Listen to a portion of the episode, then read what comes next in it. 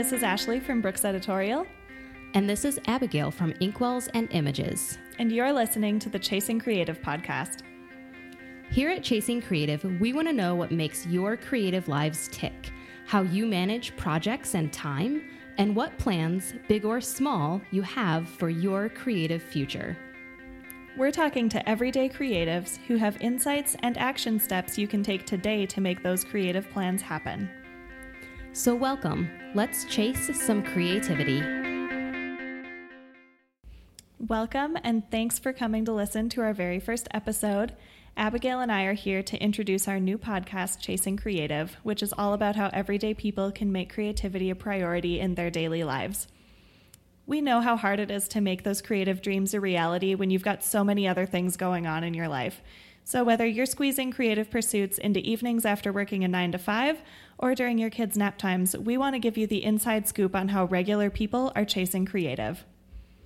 Yes, welcome to the show. We're really excited to be embarking on something completely new to us, and we'll hope you we hope you will come along for the ride. Ashley and I thought it would be a really good idea to do a short intro podcast, both to allow us to play around with the technical side of things, which neither of us know anything about, um, and also to tell you a little bit about us and why we're doing this crazy thing called starting a podcast. Um, so, Ashley, what are you filling your days with lately? Why are you doing this crazy podcast thing? So, the Crazy Podcast is sort of my newest creative venture, I guess. I'm one of those people who has a ton of really brilliant, air quotes, brilliant ideas, but uh, not all of them actually end up uh, coming to fruition because I'm not good at follow through. So, the podcast for me is like, okay, I'm actually going to do this. I'm going to take action on this and make something happen. But um, for the most part, my days are pretty busy because I work from home running a freelance editing and content marketing business while I also stay home and watch my toddler daughter, who's named Hadley. And um, she keeps me pretty busy, so I really only have a chance to work during her nap times or really early in the morning before she wakes up. And it just doesn't leave me a ton of time or mental energy at the end of the day to work on any other creative projects I might want to pursue. Uh, absolutely. Um, I do not have children, but I can understand. I have a day job. Um, I work at an advertising agency, and by the time I get home, like I'm tapped. I've used all my creative energy on projects for other people. So um, I guess you said you work really early in the morning. Is that to kind of use up some creative energy before the day grabs hold of you and dilutes it all? Yes, absolutely. Um, I do most of my writing for clients in the morning, which is definitely the best way for me to get stuff done. But still, sometimes even by the afternoon or the evening, it's like I have time to do my own personal writing right now, but I just don't have anything left in me to give it. Absolutely. Um, what time is morning for you? Like, how early do you get up to make this happen? Oh well, I should be better, but um, you, usually it's around six, sometimes six thirty, and some days it just doesn't happen, and I don't get up until Hadley wakes up and starts calling for me. So, yeah, it's tough, but it's it was kind of always my plan to freelance so that I could work from home once I had kids, because um, I went to college for English literature and writing, and I knew I wanted to do work with editing, and I just didn't see any reason why I couldn't edit a manuscript from my house in my pajama pants. So that's always been my goal. And when I graduated college in 2012, I just started taking on freelance clients almost immediately afterwards. And at first, I was like, well, I'll get a full time job and then I'll start freelancing full time once I have more experience. But the full time job wasn't happening. And I was like, I'm just going to freelance now. Like, this is what I want to do. I'm just going to make it happen. So it's definitely trickier with Hadley, but it's still working out. It's good. Excellent. I know I went the opposite route. I got out of college in 2011 and immediately started looking for that day job, thinking that that was the only option I had.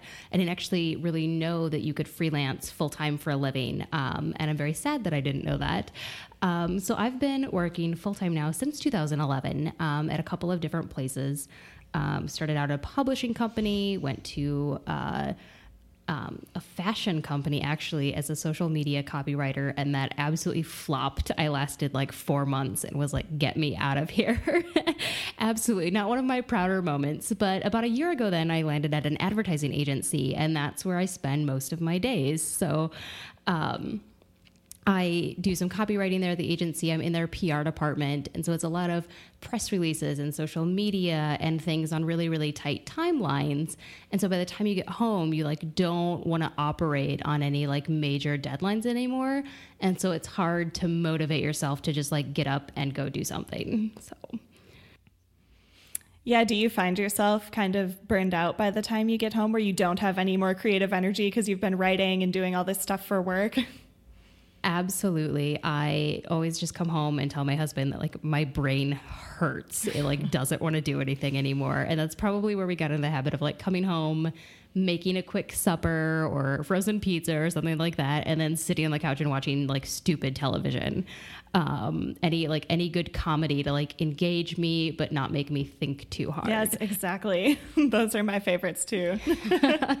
yeah, it's it's hard to get back out of that groove once you've gotten into it too. So I'm actually kind of excited we started this podcast because it's like something new and shiny that I want to spend time on even though I'm really really tired at the end of the day. It's still fun and engaging and I hope it kind of like jump starts some creative energy for me. Yeah, I'm totally hoping for the same thing over here.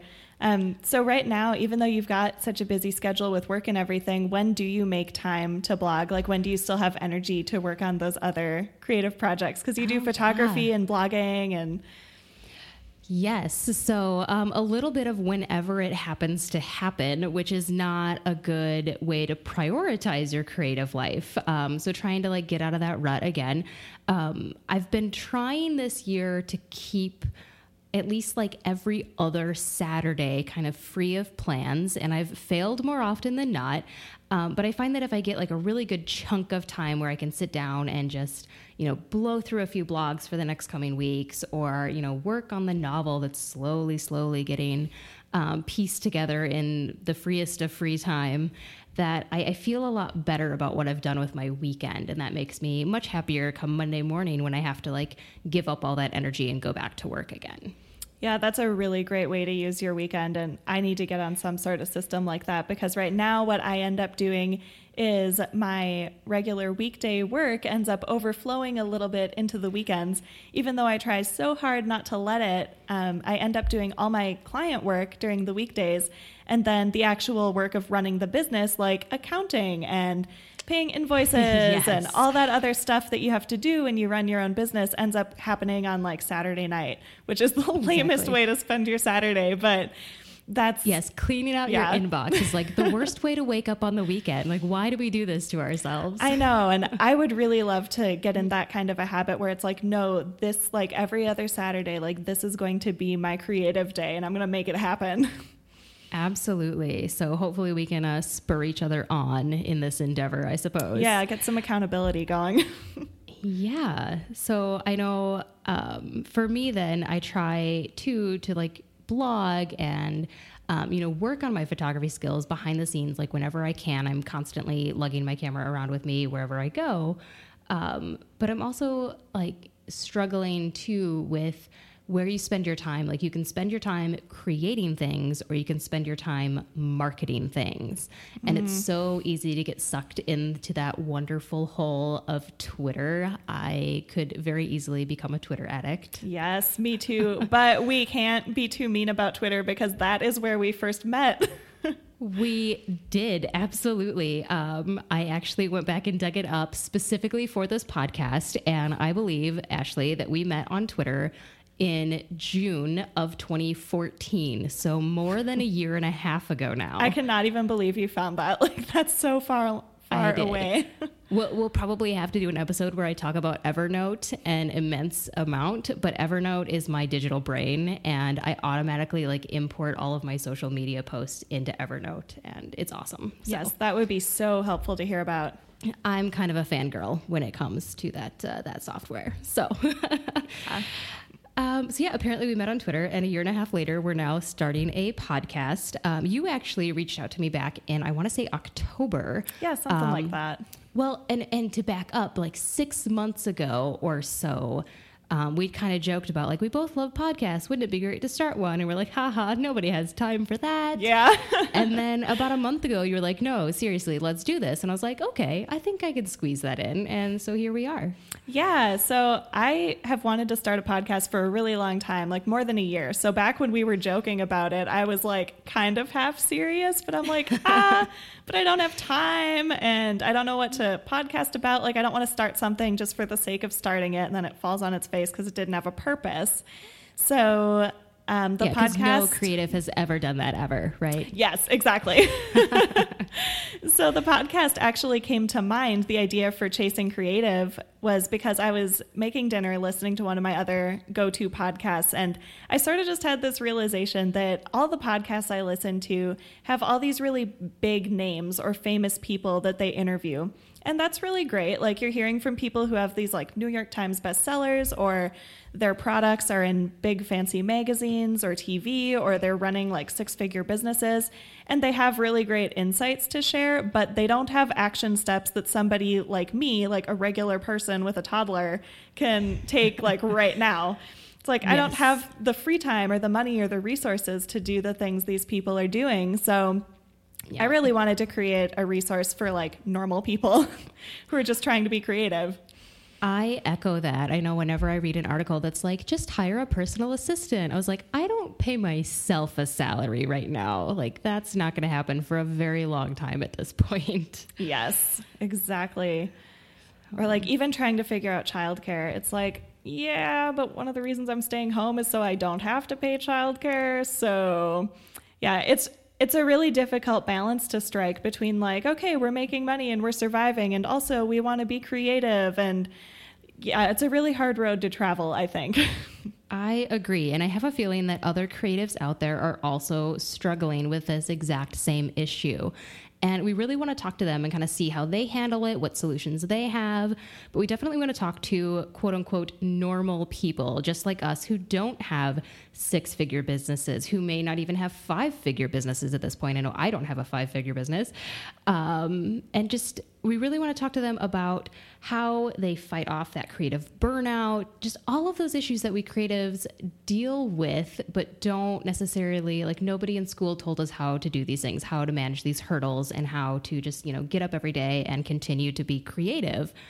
Exactly. And I think sometimes even school contributes to some of that burnout we feel like. I know I graduated as an English major and you were an English major too, right?